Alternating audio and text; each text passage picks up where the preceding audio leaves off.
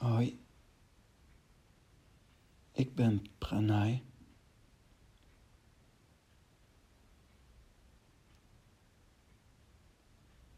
En ik zit in hoofdstuk 62 van de Tao Te Ching van Lao Tse.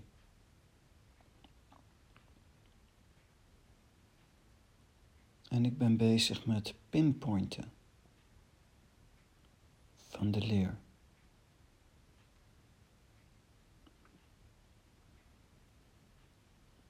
Met eigen woorden gezegd staat in hoofdstuk 62 dat de taal een schat is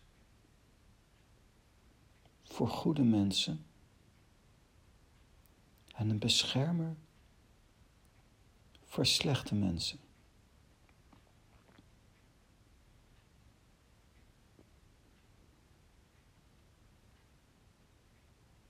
Een schat voor de goede mensen, de taal.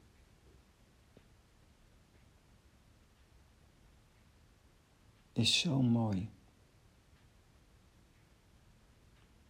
zo innig, zo warm en zo vervullend.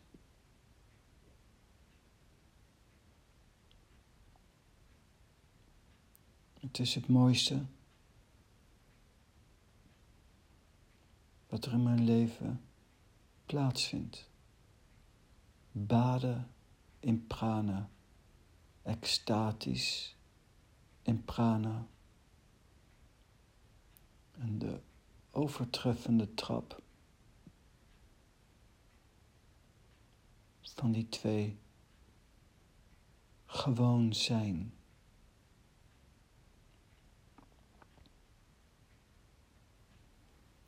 En als je de taal ontdekt en ermee leeft,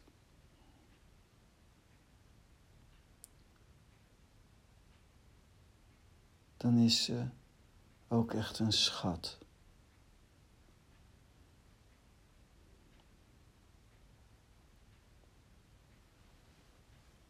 Voor de slechte mensen. Die ervaren dat niet. De liefde, de warmte, de innigheid, de vervulling van zijn in dit moment.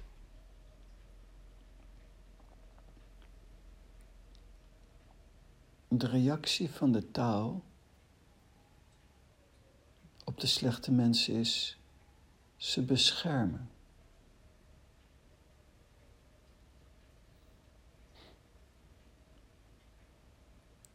Die eigenschap is zo mooi. Het is ook wat ik letterlijk ervaar. Ik, voor mij, ga voor meesterschap meesterschap over uiteindelijk alle elementen.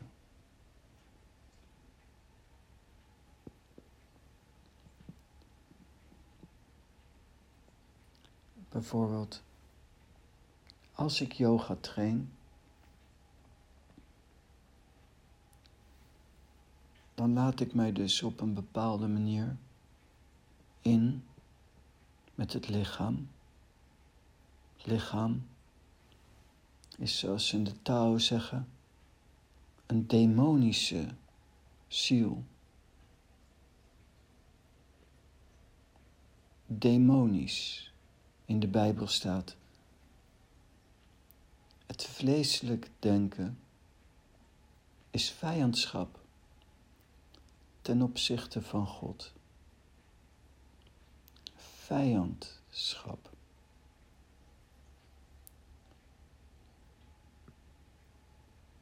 Wat ik al eerder zei, duivelswiet. Maar uiteindelijk is er geen goed en geen slecht. Het duivelse wiet is niet per se tegen God. Juist gehanteerd kun je als het ware een wilde stier bereiden. Duivels ruig, chaotisch.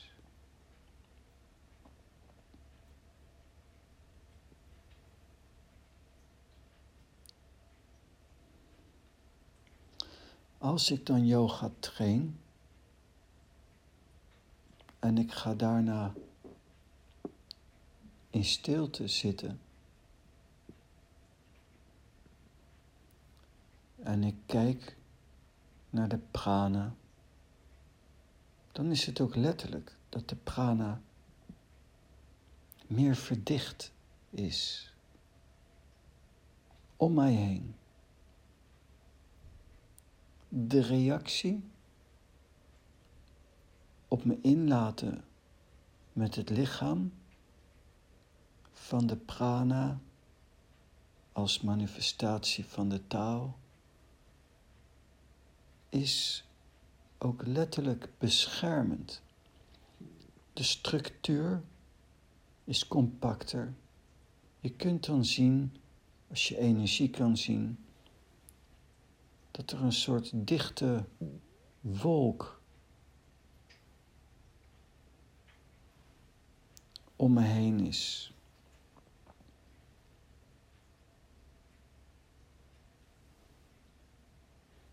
En die wolk, die intentie van prana, is extra warm aan deken om je heen. De reactie van de taal, de reactie van de prana.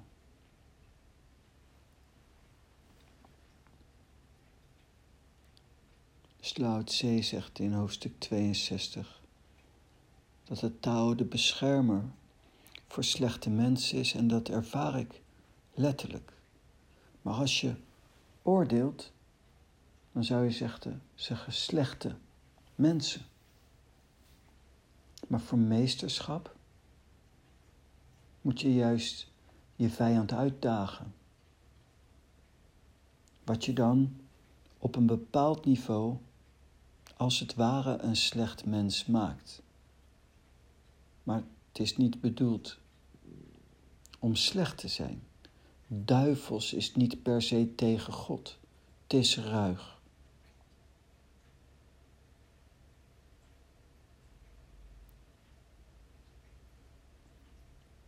juist gepakt is het een verwarming, een innigheid.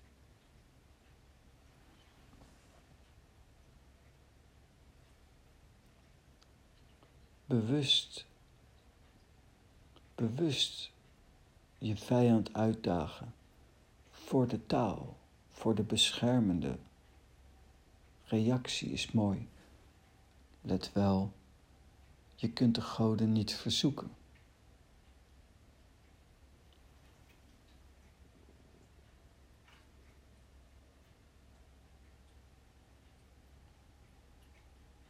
Ik was dus in Nepal.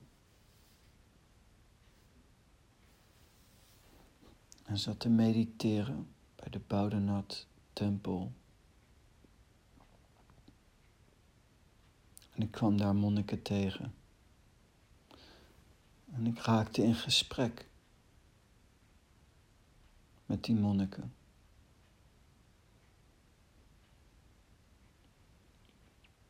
En we kregen het over yoga. En ze zeiden: Kijk, we zien dagelijks hier allerlei mensen lopen. En die zien we dan in de yoga-energie zitten. En dan denken we: Ach. En ze hebben gelijk. Veel mensen die hatha yoga trainen die kweken eerder een tweestrijd in zichzelf, een scheiding tussen lichaam en geest.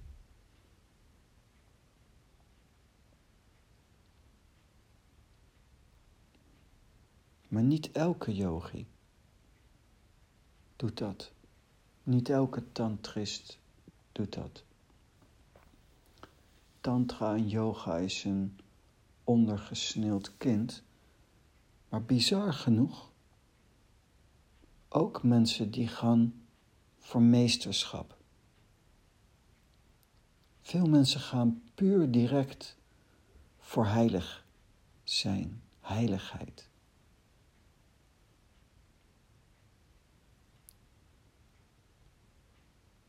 Mijn leraar zei vroeger tegen mij: Je schaaft je persoon bij tot je andere mensen niet hopeloos tot last bent. En dan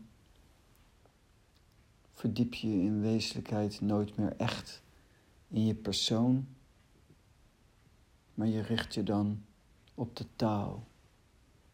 En vanuit de taal met een gerichtheid op de taal kun je je vijanden uitdagen. Maar je vijanden uitdagen is niet de goden verzoeken, is niet naar buiten lopen en jezelf dronken drinken. Vrije, losbandige seks beoefenen om te kijken wat er gebeurt, dat is niet je vijand uitdagen voor meesterschap. Bijvoorbeeld yoga heeft een systeem.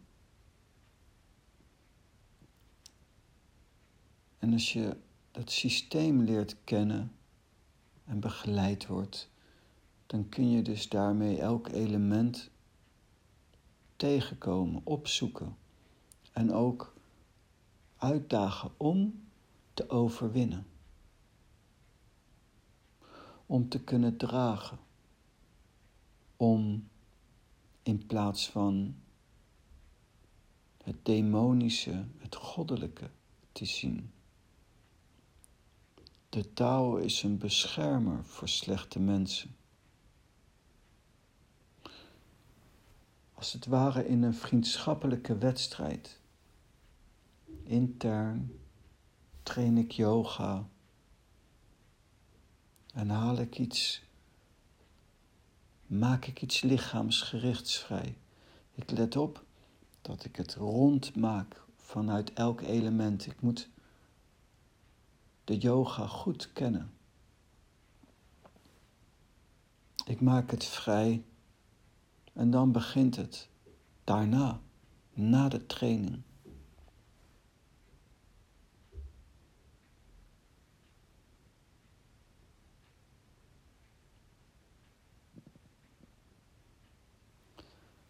Energie is vrij.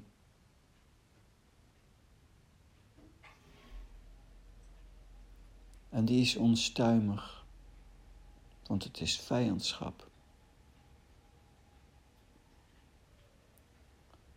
Maar ik heb hem niet vrijgemaakt om vijandig te zijn.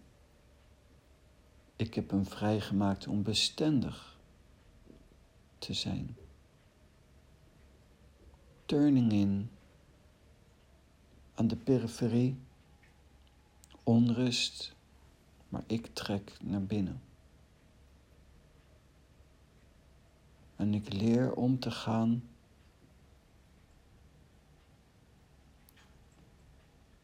met energieën die eigenlijk onrustig zijn. Ik leer ermee omgaan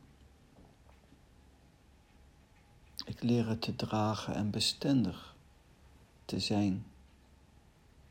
Baba zegt, uiteindelijk je kunt alles doen in de wereld als het je maar niet van God afhoudt. Als het je maar niet van God afhoudt. Voor mij van de bodem afgerekend komt dat dus bij hoofdstuk 62 vandaan. De taal is een beschermer voor slechte mensen, maar niet in meesterschap, niet slecht slecht. Niet uitdagen om de goden uit te dagen. maar je vijand. Je innerlijke vijand. Een element. Elke intentie tegenkomen, bijvoorbeeld van sensualiteit. De Dalai Lama heeft zelfs gezegd: doorga elke vorm van pijn bewust en je bent ervan bevrijd. Dat is meesterschap. De moeilijkheid is om iets te vinden waarin je elke vorm van pijn tegenkomt. Elke vorm van pijn tegenkomen is je vijand uitdagen, maar dan vanuit een reizen of een gaan naar meesterschap. En die is moeilijk. Iets vinden waarin je elk aspect tegenkomt. Mijn grote, grote voorbeeld is Herman Brood. Voor mij is hij iemand die zo, op de een of andere manier zo intens, zo oprecht, zijn dronken en stoned zijn is ingegaan. En echt oprecht zijn heeft ook een waarde van bewust. Bewustzijn. Voor mij even als Koan. Uiteindelijk was hij zoveel stoned geweest, hij was resistent geraakt.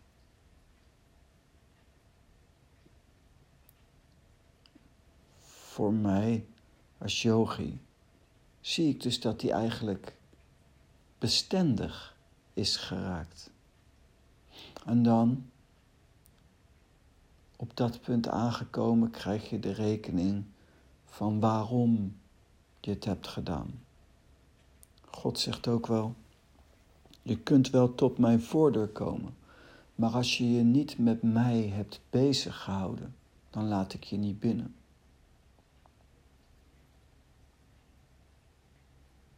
Je motivatie en je reden om je vijanden uit te dagen zijn heel belangrijk in die laatste fases.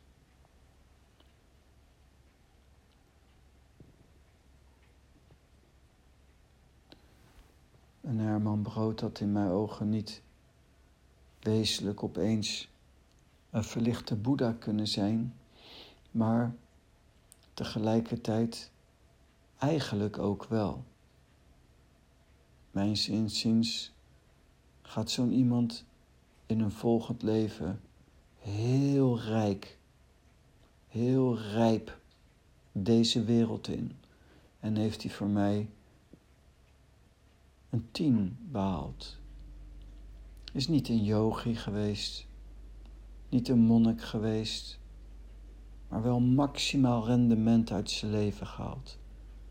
Ik vind het een heel mooi voorbeeld. Zelf wil het wel doen en doe het ook voor God. En ik maak een mix van dat daar waar mijn interesse ligt Daar waar in eerste instantie mijn zwak is. En ik maak van de nood een deugd. En de, van de nood een deugd maken is perfect. Want het geeft mij een enorm enthousiasme. En een liefde voor het uitvoeren van mijn oefening.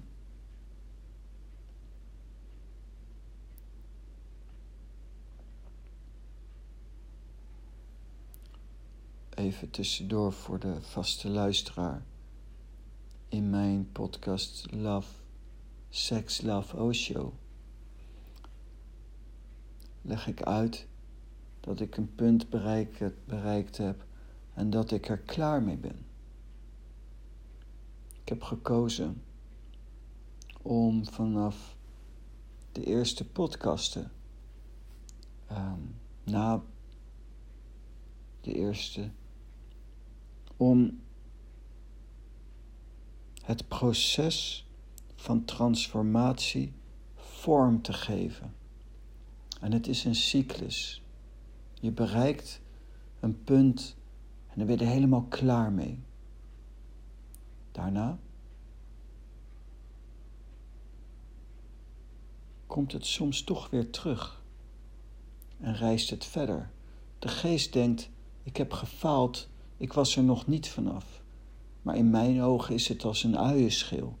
Je hebt een, bent een laag dieper gegaan. Uien hebben constant van die lagen. En je schilt laag voor laag de beperkte lagen eraf.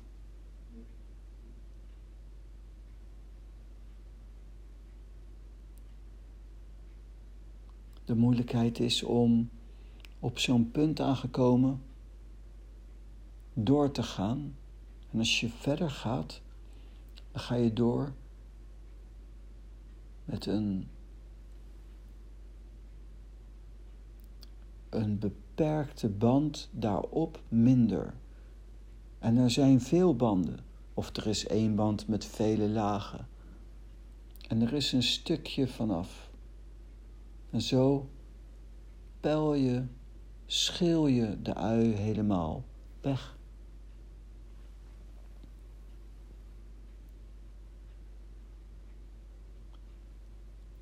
En je moet door alle lagen heen totdat je bij het midden uitkomt.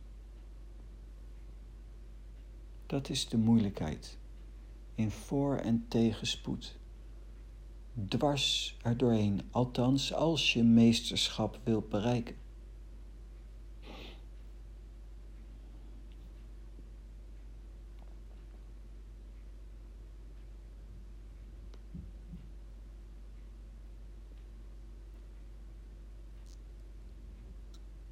Het komt terug.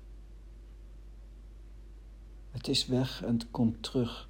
Ik moet denken aan een monnik, een zenmonnik, die ik jaren, jaren geleden ontmoette. Die zat in een zenklooster.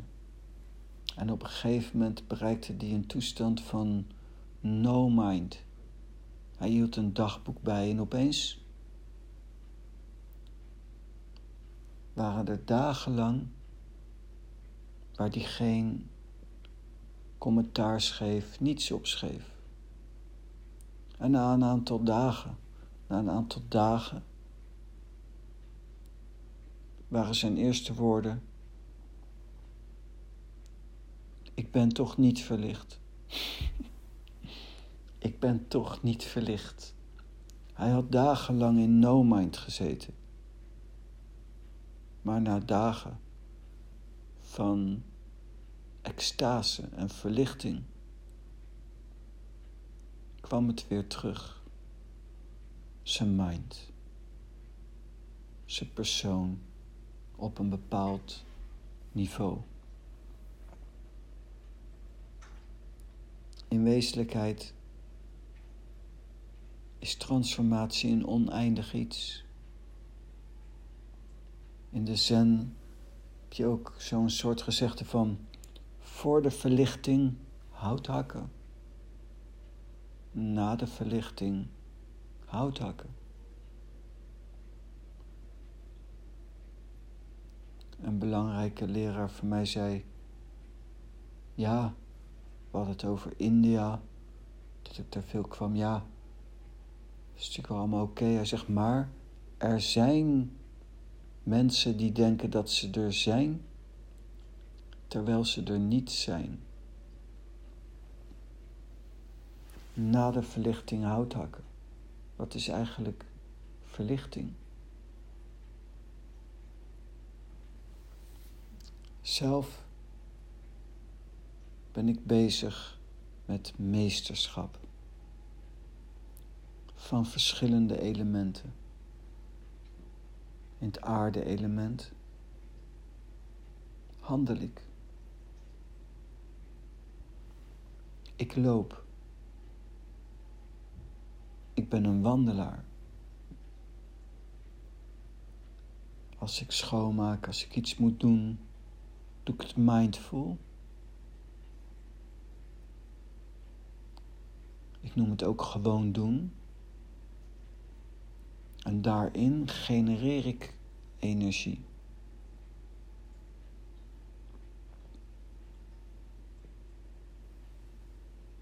Waterelement. Daar train ik yoga.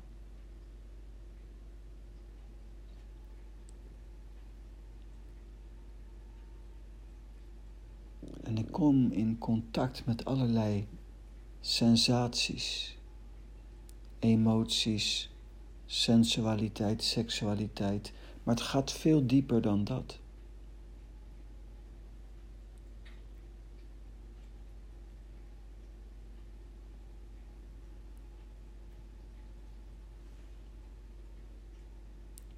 Ik lees voor het wolkenelement.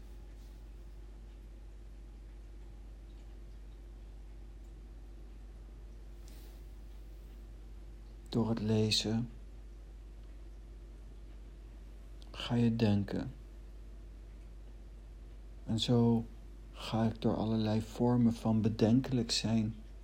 En verfijn ik en verfijn ik. En verfijn ik als ik maar de aas van wolken consciousness bewust blijf.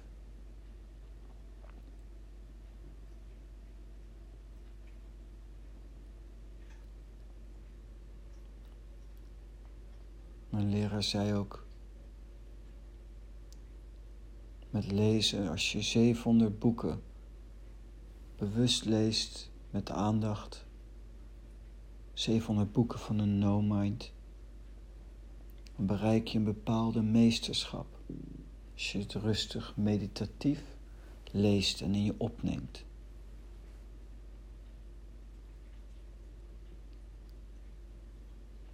Het element hout in de centrode grote arcana heb je voor mij devotie je devotie die je hebt naar God. De band met God, met de taal. Voor mij is dat een gebedsleven. Samen zijn met God. Ik in contact met de adepten de volmaakte, de goden, engelen. Het een heel warm en innig, voor mij het meest waardevolste in mijn leven. Grote arcana.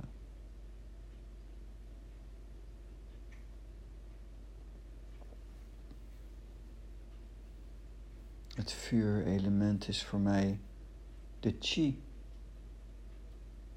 Bepaalde dynamiek, intentie. Ik heb het geleerd via dynamic tension oefeningen.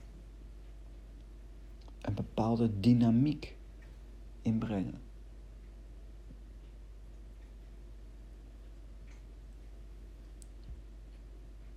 In eerste instantie wat je dan tegenkomt is vooral je agressie, je woede. En door de transformatie krijg je een dynamic tension. Kracht gebruiken zonder kracht. Geweldloosheid is een heel essentieel onderdeel bij vuurelement.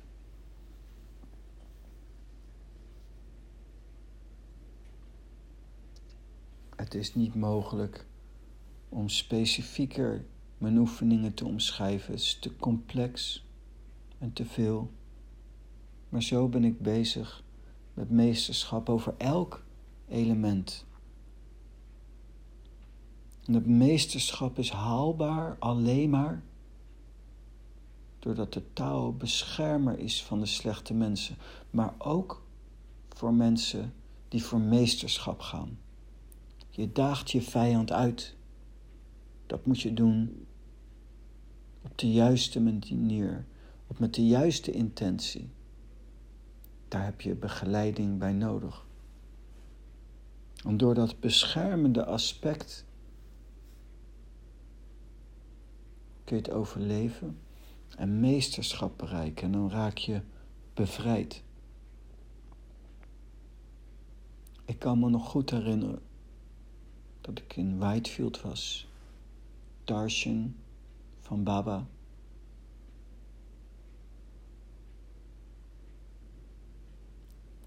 Het was net voor de, vlak voordat hij eigenlijk in zijn rolstoel kwam. Hij liep nog, maar heel traag, heel langzaam. Zelf zei hij dat hij enorm veel Shakti vrijmaakte. Daar is ook mijn Shakti vrijgekomen. Hij stond vlak bij me. Draait zich om en zegt tegen mij: Wat mij betreft, ben jij vrij van seksualiteit. Ik wist niet wat ik hoorde. Want ik dacht dat los zijn tegen was. Vrij?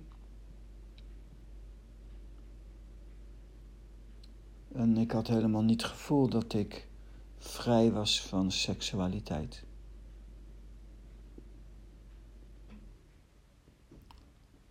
Later begreep ik dat los zijn niet voor is, maar ook niet tegen is. Het zit hem ergens anders. En die is lastig. Het zit hem ergens anders. Dan morality, dan goed en dan slecht.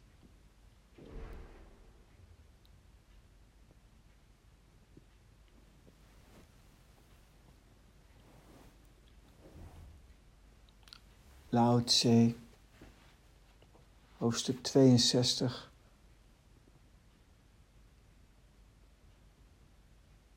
Zegt het niet goede in de mensen, zal dat ooit verdwijnen. Daar ging ik fout. Zal dat ooit verdwijnen? Nee, dat verdwijnt niet. Maar je hebt er een bepaalde losheid van, een bepaalde afstand van. Genoeg om eigenlijk er vrij van te zijn. Als het er is, is het goed. Als het er niet is, is het ook goed. Niet geplaagd worden door jaloersheid niet geplaagd worden door extreme verlangens die niet te beheersen zijn. En, nog misschien belangrijker, wat je er ook in doet, dat je geen seconde bij God weg bent. Baba zegt, je kunt alles doen in de wereld als het je maar niet van God afhoudt. Ik denk dat dat de kern is van meesterschap dat het hele element je er niet toe brengt om weg te zijn van je contact met God, van je innig zijn, voor mij baden in prana.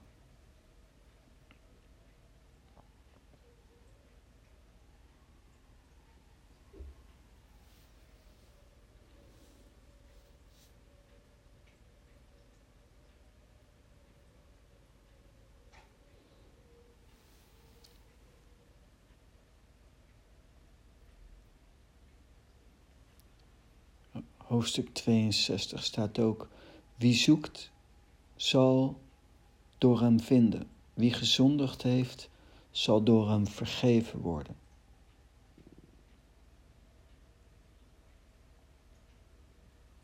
Maar wie een vriendschappelijke wedstrijd aangaat, daar niemand kwaad mee doet, met de juiste redenen, om meesterschap te bereiken, bereik niet alleen vergeving, maar ook dus een meesterschap. Maar zonder die vergeving op het kritieke moment was het niet mogelijk om ooit meesterschap te bereiken. Deze eigenschappen van de taal echt binnen laten komen maakt ook dus dat je beseft dat perfectie in de persoon niet mogelijk is. Je verwacht het niet van jezelf en je verwacht het niet van anderen. Dat geeft je compassie, vergevingsgezindheid en verdraagzaamheid. En boven dat, boven al die dingen, een ervaren, een leven van dat de taal goud is. Het mooiste wat er is. In vrijheid leven. In de Bijbel staat geschreven: En vergeef ons onze schulden zoals ook wij onze schuldenaars vergeven. Is hetzelfde. Hetzelfde principe.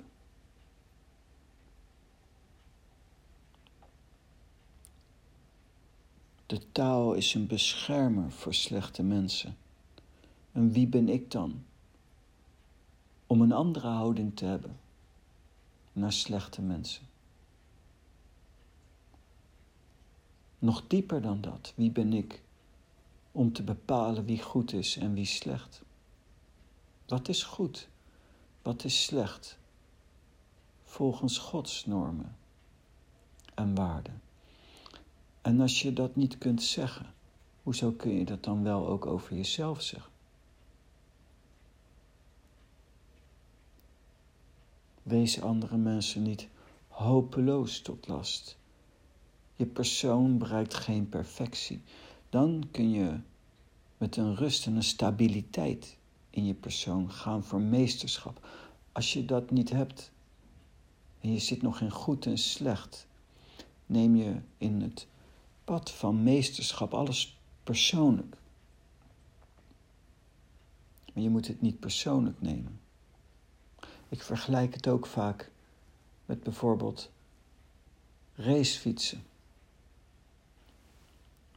Als je zeg maar veel talent hebt met racefietsen, dan zou je door een goede trainer uitgekozen kunnen worden om te trainen om bijvoorbeeld de Tour de France te winnen. Als die wilt dat je een winnaar wordt, ik weet zelf niet veel van racefietsen, dan zal die zeggen de stand van je enkel, de manier waarop je kracht zet, het ritme, de versnelling waarin je zit in bochten en allerlei technieken. Ik zou op ademhaling zitten. Miljoenen dingen zou die tegen je kunnen zeggen om je te verfijnen. Als die elke keer, die man die getraind wordt, zegt: Je enkel staat niet recht. En die racefietser zegt: Oh, dus je vindt me niet goed genoeg. Ik ben dus niet goed. Ja, ik ga het ook nooit redden. Ik doe zeker nog veel meer fout. Dan is er geen begin aan die hele training. Wees bewust. Er is geen goed, er is geen slecht. De wet is niet bedoeld om te oordelen, maar om te bevrijden. De wet geeft exact aan daar waarom je niet één met God bent. Waarom je nog een afgescheidenheid voelt tussen jou en God. De wet is niet bedoeld om te oordelen. De wet is bedoeld om te bevrijden. De kritiek is niet bedoeld om te zeggen dat je niks waard bent en dat je het nooit gaat redden. De kritiek is niet eens als kritiek. Het is zijn essentiële aanwijzingen. Wat je kunt doen om te winnen. Ik daag mijn vijanden uit. Maar ik zweer je, het kan kort duren. Het kan langer duren. maar winnen zal ik.